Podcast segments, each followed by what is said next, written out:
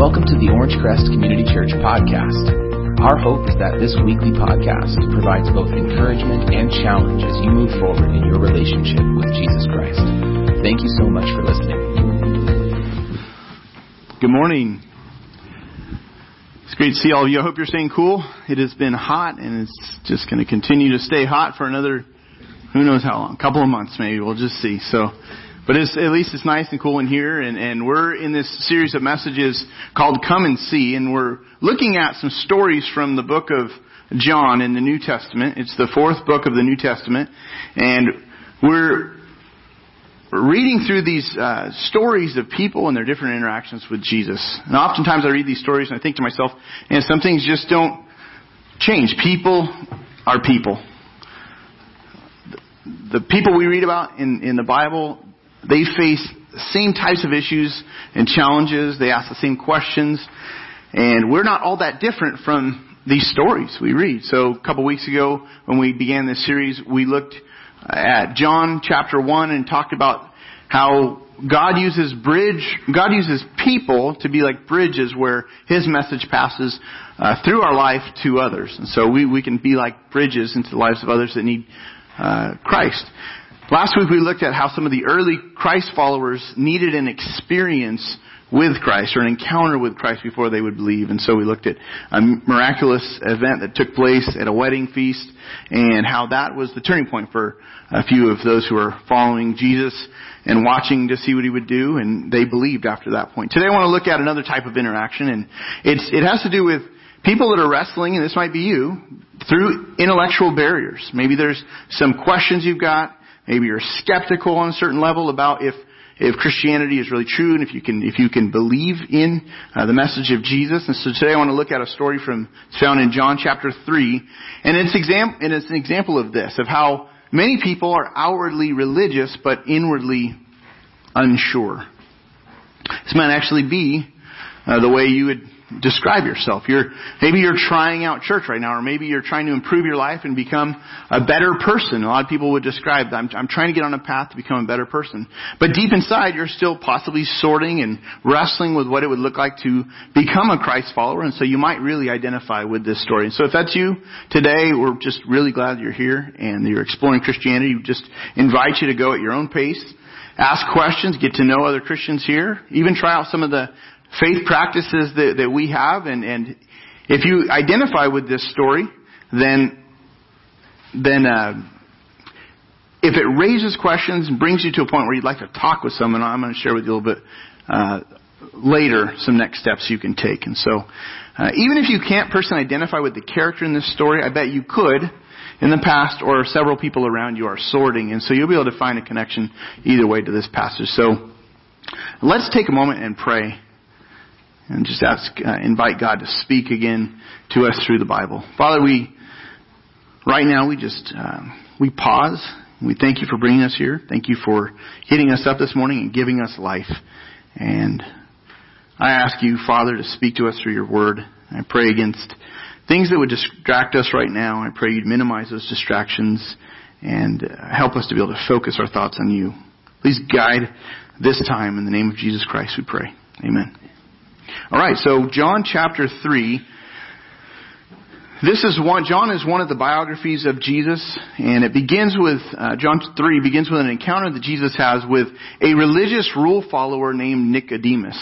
And Nicodemus, he ran with an elite group of men called the Pharisees, and the Pharisees were a very, very religious and legalistic group of people who saw themselves as separate from commoners, even common people of faith. They saw themselves as a little more distinguished, and so they would isolate or they would separate themselves from other Jewish individuals. And they kind of ran with their pack, and they would try to follow all sorts of laws on top of God's laws. So they tried to keep God's law, but then they stacked all sorts of laws on top of that.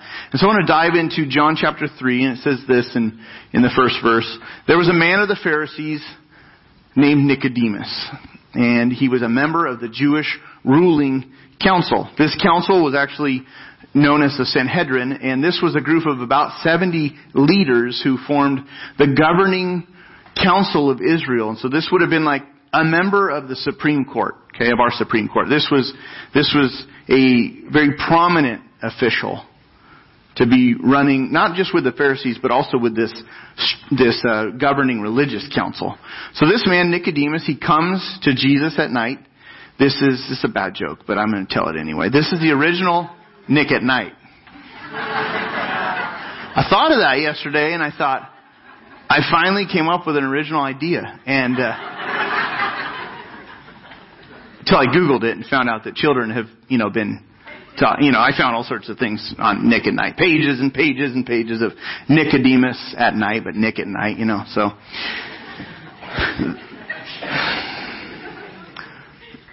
Some of you don't even know what Nick at Night is.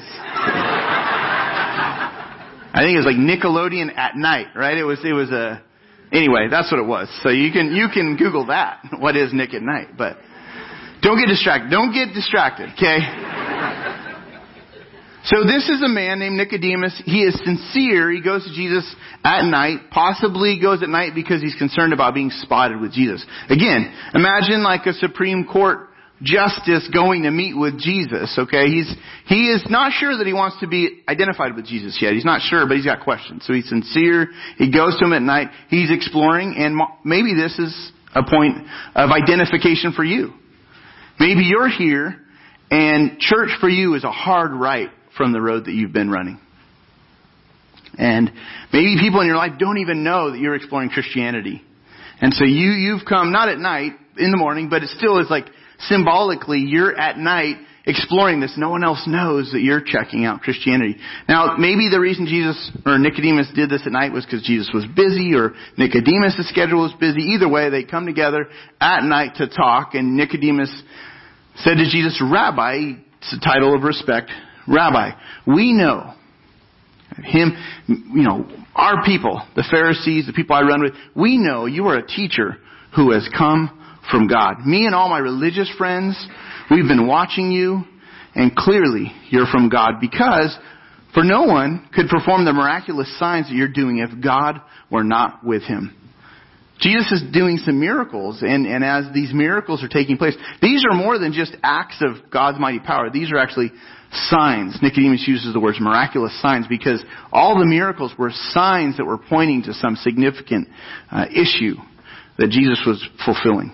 The signs were foreshadowing oftentimes, the miracles were foreshadowing something that was to come.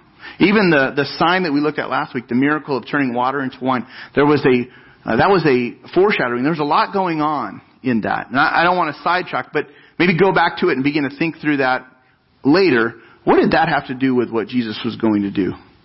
We talked about God's grace and last week how this was an act of grace. But these miracles, Nicodemus recognized, these are signs pointing to something greater. And he said, no one can do these signs unless that you're doing if God were not with him. So Nicodemus, he's like, I'm taking all this in. I'm evaluating the facts and sifting through your teachings. I'm seeing these miracles. And God clearly has his hand on your life. No doubt. Verse 3, in reply, Jesus declared, I tell you the truth. No one can see the kingdom of God unless he is born again. Now, that's confusing, isn't it?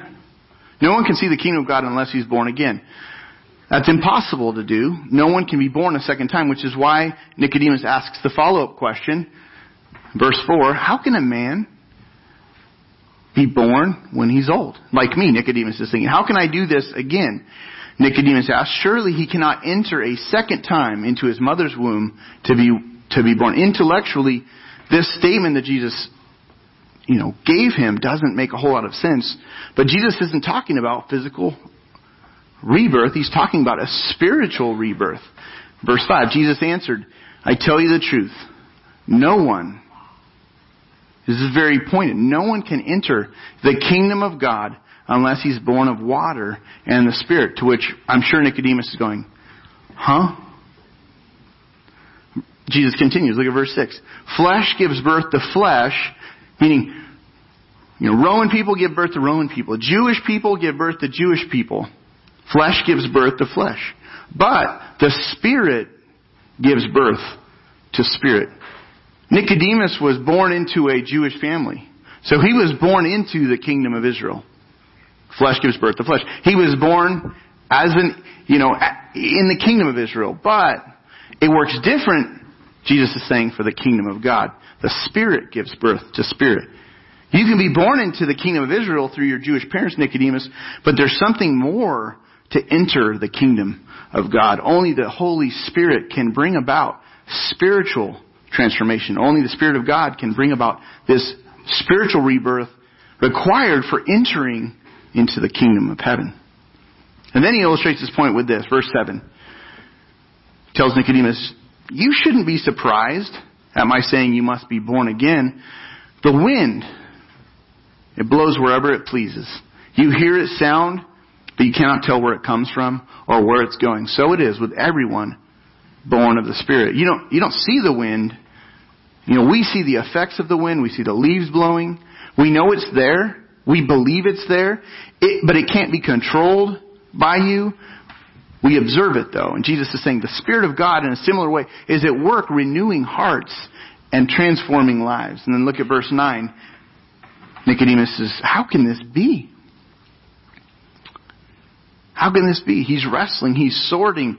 This doesn't totally add up for Nicodemus, because his whole religious tradition was built on legalism and demands of doing good works and being a good person, a moral person. In fact, Nicodemus was more than likely a good man. Probably somebody, the way that he interacts with Jesus and the interactions we see in Scripture, he wasn't trash-talking Jesus like some of these Pharisees. Some of the people that were in the Pharisee group were really hostile towards Jesus. He's actually pretty respectful. But he's lived a pretty good life, and he's trying to be a moral person. Now today, still, this is the prevailing thought that there is, in order to satisfy God's demands, in order to get to heaven and experience eternal life, that we need to make sure we've done enough good. And there must be in the universe somewhere a giant scale of good works that if we've done a lot of bad, we better make sure we do a lot of good at the end of our lives. It needs to somehow tip in the favor of the goodness so that will satisfy God's righteous demands and allow us to go into heaven. But Jesus is challenging that idea of how do you get into heaven. It's not about morality, he's saying. Jesus is saying this isn't controlled by people's good works or their human efforts. This is actually an act of a loving God who offers grace to people. Verse 10, Jesus says, you're Israel's teacher. You teach the people of Israel. You're a high-ranking Pharisee. You're Israel's teacher, and you don't understand these things. I tell you the truth. We speak of what we know, Jesus says, and we testify to what we've seen. But still, you people do not accept our testimony. The religious leaders, Jesus is saying, are missing it.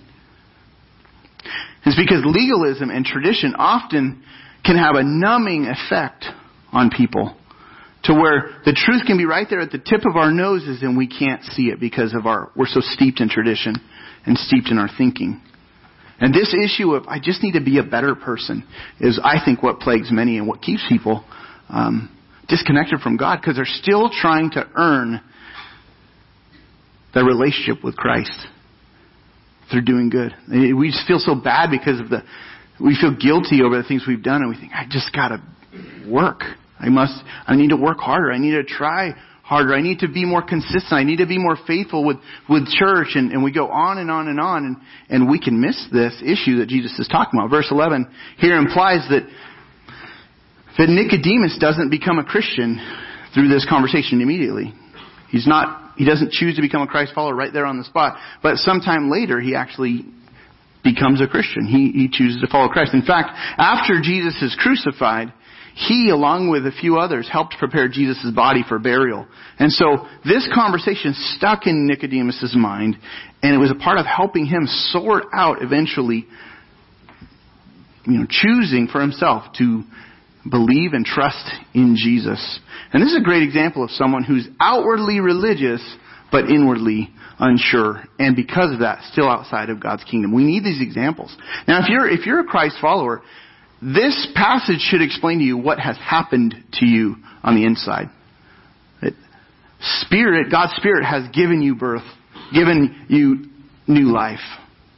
You've been reborn. If you are already a Christ follower, if you haven't yet become a Christ follower, this can hopefully help you answer some of the questions that you need answered. Because we would think, I just need to clean up my life and become a little better and get a little more moral, get a little more consistent in church. But if a spiritual rebirth has not occurred in your life, and you might even be a faithful, consistent churchgoer, an outwardly religious good person, but when it comes to the kingdom of God, listen carefully, you do not slide or drift into the kingdom. You don't sneak into the kingdom of God. Like one moment you're on the outside and then no one's looking, and then all of a sudden you're like, now's my time. And then everyone's like, all of a sudden, hey, it's good to see you. How'd you get in here? How long have you been here? Oh, long time. You know, there's no back door. You find a secret passage into the kingdom. You don't slide or drift into the kingdom of God. You commit. You intentionally choose to respond to God's offer of grace through the death of His Son Jesus, who did the work and finished the work on the cross, dying in our place. That's what can bring you eternal life. When it comes to God's eternal kingdom, Nicodemus is being told, you must be born again. All of your good works would not be enough. There must be a spiritual rebirth for you to enter the kingdom. Your old way of life is put to death. And this is called repentance. You turn away from going your old way. Your old way, my old way, was I'm living life independent from God, doing what makes sense to me. I have a pattern of doing life, and repenting means I turn around. I go in a new direction. In fact, a few verses later, we see the good news. The good news in a nutshell is this. John, the one who's writing this gospel, this book, the New Testament writer, he writes because he doesn't want us to miss. After he shares the story of Nicodemus, he doesn't want us to miss this. And this is being written after the cross, after the resurrection. But he doesn't want us to miss the significance of what Jesus is saying to Nicodemus. So we get verse 16 in John 3:16. Very, very well-known Bible verse. For God so loved the world that He gave His one and only Son, that whoever believes in Him shall not perish, but have eternal life. These words are the most quoted words in all of the Bible. And I'm sure John had no idea how these words would reverberate for generations. John 3:16. I had a neighbor growing up that he was at a party. He was strung out, he said. And he looked up and saw the television screen at this party. And there was a baseball game playing, and someone held up a sign that said John 3:16. And when he was clear enough, he found a Bible, read that, and it was what God used eventually to help him come to know Jesus Christ. This is a very powerful verse, John 3:16. For God so loved the world that He gave His one and only Son, that's Jesus, that whoever believes in Him shall not perish and be lost forever, but they can have eternal life. First, this is the first place in the New Testament where the unique Greek words that we would translate to believe in, this is the first place we see this show up. It's not to believe about, it's not to believe informationally, but it's to believe in Him, to believe in someone. This is the same word that there's no word for trust or rely on. In Greek, this means all of that, to rely on, to trust in, to believe in Jesus. And even though Nicodemus walks away unconvinced at this point, he eventually shifts and believes in Jesus. But up until that point, he was unconverted. He was unbelieving. His initial response, it typifies many who reject that Jesus was the Son of God who died on the cross for the forgiveness of our sins and then rose again on the third day. Unrepentant unbelief is what keeps people separated from God. If you live your whole life and you choose not to repent and not to believe, that keeps you separated from God for all eternity. And the Bible teaches very clearly that unless a person believes in Christ, His death and resurrection to cover our sins, and then repents and confesses Him as boss, as Lord, You're outside the kingdom of God. Now, repentance means, again, it's like a U-turn. It's, I turn around. I was going my way where it made sense, and I turn around. And even part of me going my way is, not only does my way seem right and feel right, but part of me going my way is me thinking that if I just do a little more good and become a little better and become more moral and get more faithful in church attendance and just try to do the right things, that somehow that's going to be good in the end. You even have to repent of thinking that your good works, no matter how good they might sound or how religious they may appear, even that, you repent of that, recognizing I can't in and of myself do enough good to cover my sin. I've broken God's laws. I've lived outside of God's ways. I've lived independent from God. Only Jesus' death can cover that.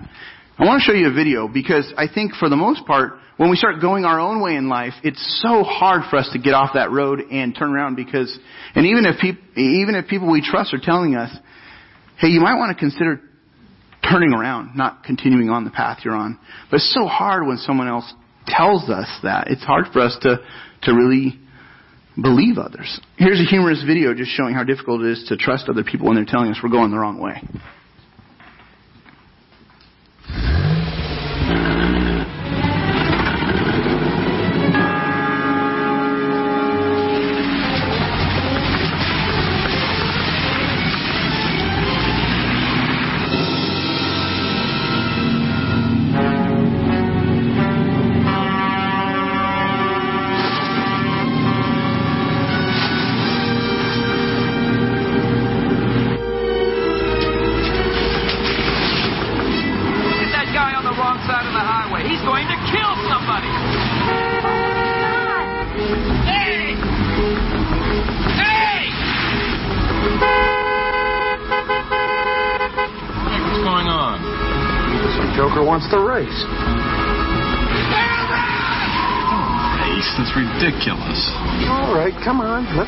Let's go.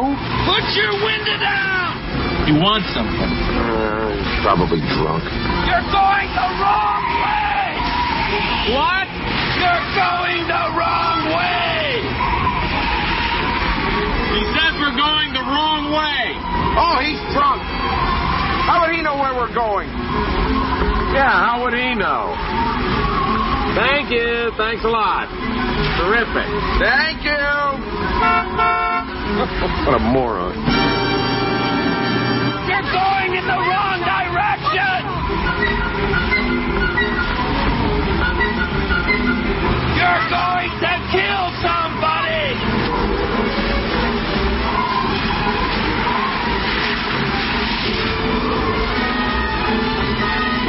You're going the wrong way!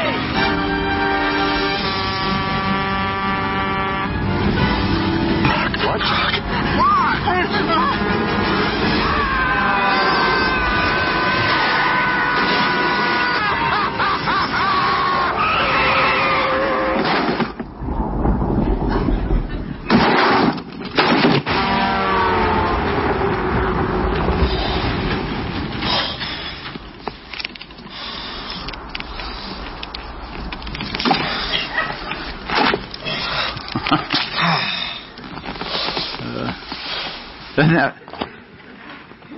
It's a funny video. Here's what the scripture says, Proverbs 16:25. There's a way that seems right to man, but in the end, it leads to death. And it's a humorous video, but it's very, very important that we understand when we're talking about eternal things. You want to know where the path is leading that you're living on. And to be a Christian, people who are born again, and this is in your listening guide, are people who believe that Jesus is God's Son who died on the cross for their sins. This is what it means to be a Christian. To be born again, to be reborn from the Spirit of God. It's someone that believes that Jesus is God's Son who died on the cross for their sin. They repent and they turn away, they turn around from doing life their own way, independent from God. And they confess Jesus as their Lord or their boss. This is one big yes. They accept Jesus' leadership from that point forward, which means he's going to move into my life and change the direction of my life. He's going to change some things around. If this describes you, then you're a Christian. You've stepped into the kingdom of God. You didn't sneak in. You didn't drift in. You didn't earn your way in through church attendance or morality. You chose to commit and respond to the grace of God. But if this describes, if you're still sorting, then what are the major issues that you need to get clarity on? Ask that question. What is it that is holding me back? What is it that I'm stuck on or hung up on? Eventually, for Nicodemus, this man that met Jesus, eventually the cloudiness that had fogged his mind cleared. And at a certain point, he intellectually understood who Jesus was, why he came to earth, why he died, and he understood what it meant to follow him and live for him. And today, this is certainly still the struggle for many. There's an intellectual barrier that prevents some from knowing Christ personally. I've got another video. This is two men who've become Christians here at OCC. And their story, this is a real brief video. It talks about how they decided to enter God's kingdom after much sorting. So let's take a look.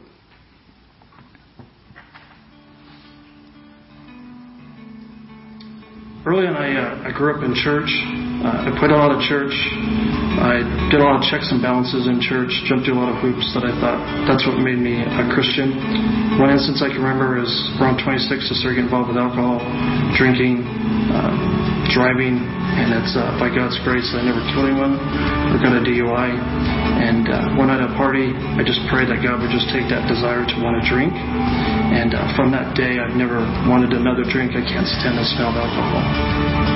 I've been struggling with faith for most of my life, even going so far as denying God's existence and becoming an atheist.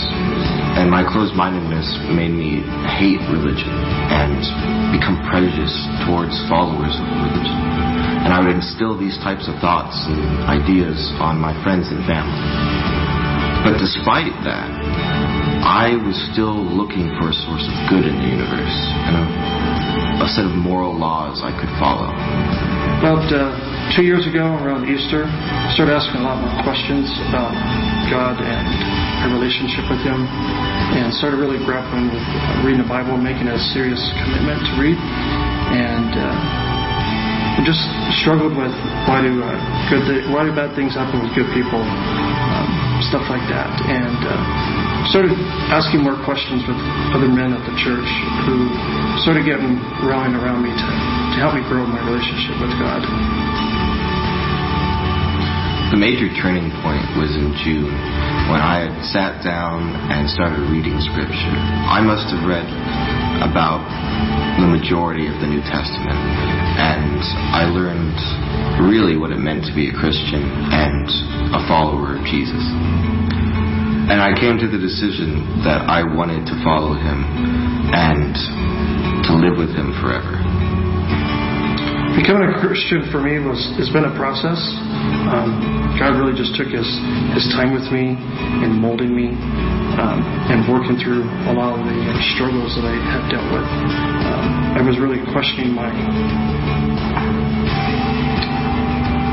walk with God and if I really was saved during this process. And over time, God has really been faithful in teaching me that no matter what I've done in the past or even now, that He loves me unconditionally and giving me the grace to be saved by Him. You know, with both these men, and I appreciate them sharing their stories, they had legitimate questions. And at different points, they tried to get involved to get their questions answered, and they were on a quest. And in Scott's case, who shared right there at the very end, that took a few years. I mean, there was this process through his life. But 2 years ago, things really got nailed down, and God brought assurance to him. So he knows. He's responded. He's become a Christian. He's in the kingdom of God now. Same thing with Jacob. Jacob, only about a little over a month ago, decided to follow Christ. And he would have labeled himself prior to this a skeptic, an atheist. And oftentimes when I encounter people who have intellectual barriers and would label themselves skeptics, they never actually read the Bible. But in Jacob's case, he couldn't stop consuming the Bible. When he first came to talk, he was like, I read Job. And I can identify with some things in this story. And then I encouraged him, why don't you read John? And I think it was like by the evening, all right, I'm done with John. The next day it was like, I'm done with Acts, and then I'm done with Romans. And like he shared, he just started, both these guys, they started letting the pages of Scripture answer the questions that they really had. And you might identify with these guys. And if so, I encourage you to get to know the God who's revealed to us through the pages of the Bible. Maybe begin by reading the Gospels. Get to know the God who sent His Son, His one and only Son, for us. Get to know. Don't just ask questions and then be stuck there. Get your questions answered. Now, if you're already a Christ follower and maybe you're sharing with people who are sorting right now, and maybe offer to read it with them. Don't be afraid of reading the Bible or doing a Bible study with someone who is somewhat skeptical. Sometimes we get afraid. We think, well, what if they ask me a question that I can't answer? Well, then what? That's actually probably going to happen. You're probably not a Bible professor. And so you're going to hit some points where you go, that's a great question. And I'll get an answer. Let's wrestle through that. Let me spend a little more time. We'll come back and we'll look at that. But it's okay to admit that.